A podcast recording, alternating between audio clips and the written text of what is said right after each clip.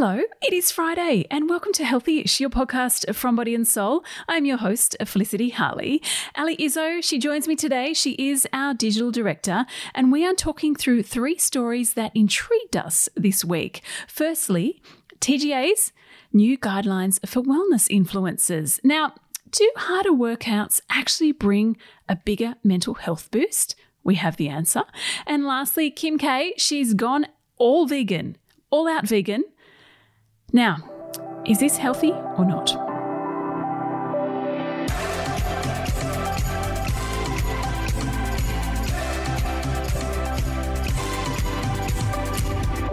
Ali, welcome back to Healthy-ish. How's your day going and your week been?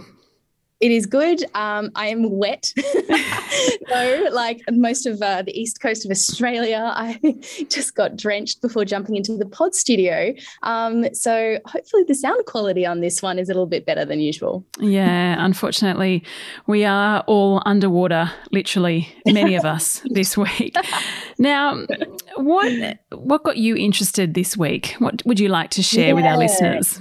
Speaking of being underwater, I think that a lot of um, Instagram influencers and bloggers may feel a little um, waterlogged at the moment because there's going to be some big changes to how they can make money. Now, the Therapeutic Goods Administration, or, or the TGA, um, basically has set a bit of a crackdown on the way that influencers can endorse health products online. And so, what they've done is they've there's a, currently a standard set in 2018, and there's that's currently in effect. Now there's a new 2022 standard, um, the TGA advertising codes, and that is about to come into effect. Not quite yet. There's a couple of months, but they've uh, released them now in order for brands and influencers to kind of get up to speed with what is now legal and what is not legal, and what this means for us, I guess, is that we are probably going to see a lot less influencers, bloggers, Instagram people flogging um, vitamins or supplements or protein powders. Sunscreens come under the rulings as well. Because what the TGA is saying is that these products really have health implications. That this doesn't apply to beauty products, but because there is a health implication, that they should not be chosen, they should be chosen rather on the basis of clinical need and not through the persuasion of influencers, which is a pretty spicy comment to make. Now, this this pertains to when people are giving like first person reviews, um, and that you might think that that should be allowed because I mean, I, I kind of, on one hand, I really like hearing firsthand from someone. They're like, oh, I tried this and it really worked. To me, that's really um, powerful. And that's often the way I try new brands or yeah. buy new products. But they're saying that an influencer is not the person to say that. And what influencers and Instagram people basically can do now is, is can reiterate that they personally use the product but that's it. And then say these are the reported claims by the brands, and that's it. And they can't they can't accept any money for it.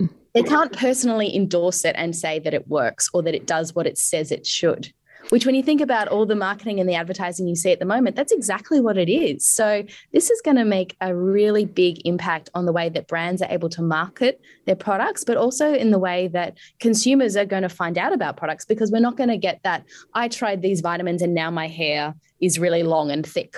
It's kind of Oh, which know, ones, post. Ali? Share. Oh, I'm I joking. can't tell you now because it's against the TGA regulation. you tried to trick me. I think this is it's going to be really interesting watching this play out because a lot of big companies that, you know, people we have on the podcast and the website have built their businesses on influencer marketing. And I thought it's going to be interesting to watch how this plays out and how they're going to pivot how they sell their products, really. And also, it's going to, what I found interesting, the other thing about this is that it does include experts. So we do see a lot of nu- nutritionists and doctors, and not all of them, but some do spruik products and get paid for it. And I don't know about you, but that's, yeah. there, there's always a, that has always made me feel uneasy.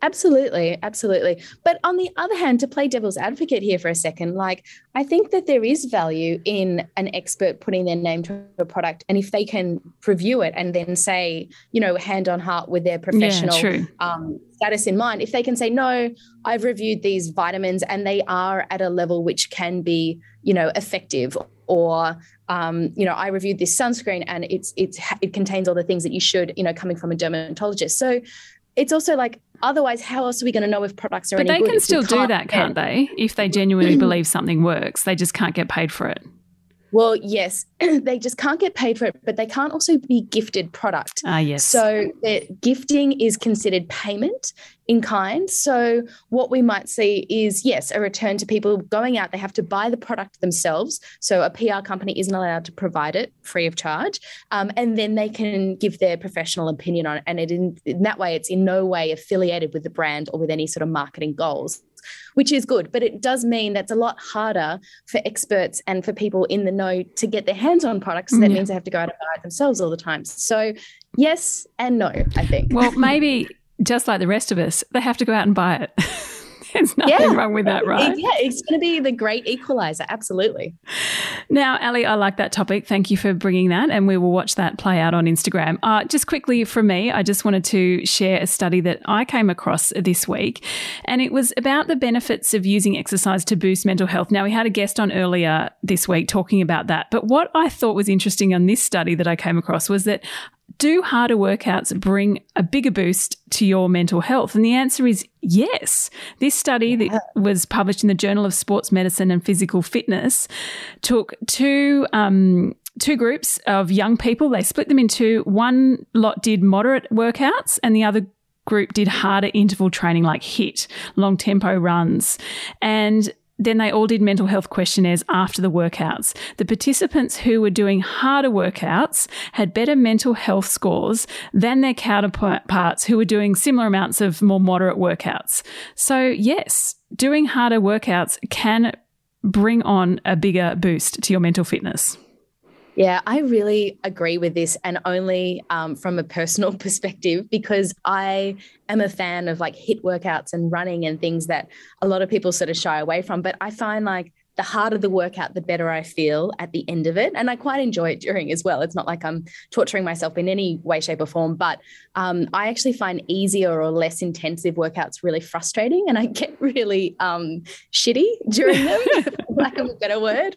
I really struggle with uh, Pilates for that reason because it's so slow. Ali, we're on the same page. Sorry, oh listeners, oh if you're into Pilates. Oh no, Pilates is great, and I'm I'm doing it, but God, it is hard because I just want to jump up and like run around the room, but it's these slow, precise, mindful movements, which is really, really beneficial. But yeah, I I think for my mental health, high intensity or harder exercise definitely um, brings the benefits. So I fully endorse this study. I think it is very right. now, just quickly, what was the most click story of the week?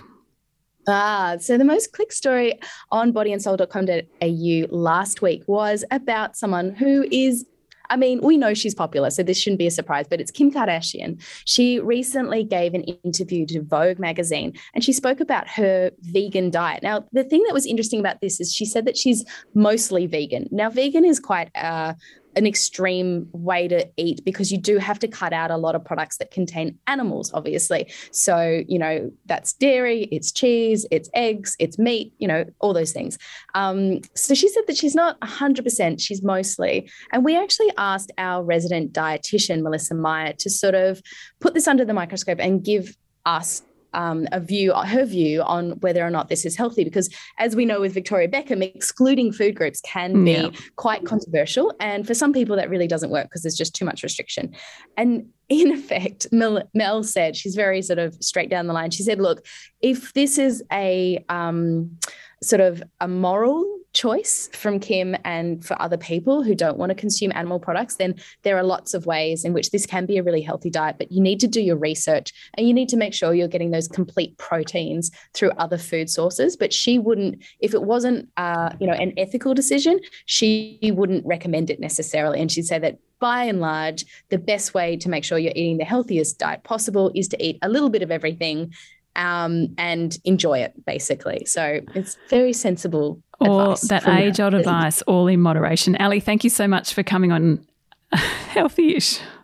I was about to say Instagram because I read oh, Instagram on, on the. Instagram. Thank you. I was about to say Instagram because I literally just looked at my notes and, and I saw Instagram. yes, you can find me there too. All in moderation. It's the motto I live by. I think it works. If you like this chat with Ali and I, we have more episodes. Yes, we love just talking on a Friday, don't we? talking about different topics. Hey, if you have a topic for us, make sure you send us a DM or email us. You can also log on to bodyandsoul.com.au for more info or join the conversation via Instagram or Facebook. Thanks again for tuning in. And if you have a moment, we'd be so grateful if you could rate, review, and subscribe to this podcast. And until tomorrow, stay healthy ish.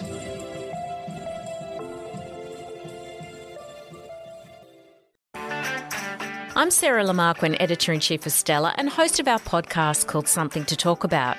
Every weekend, we publish a new episode where you'll hear compelling personalities, strong opinions, and thought provoking conversations. I wanted to be able to do it in my time when I was ready and speak my truth when I was ready. The topic of when do I become a mum, that is in my mind 24 7. Search for Something to Talk About wherever you listen to your podcasts.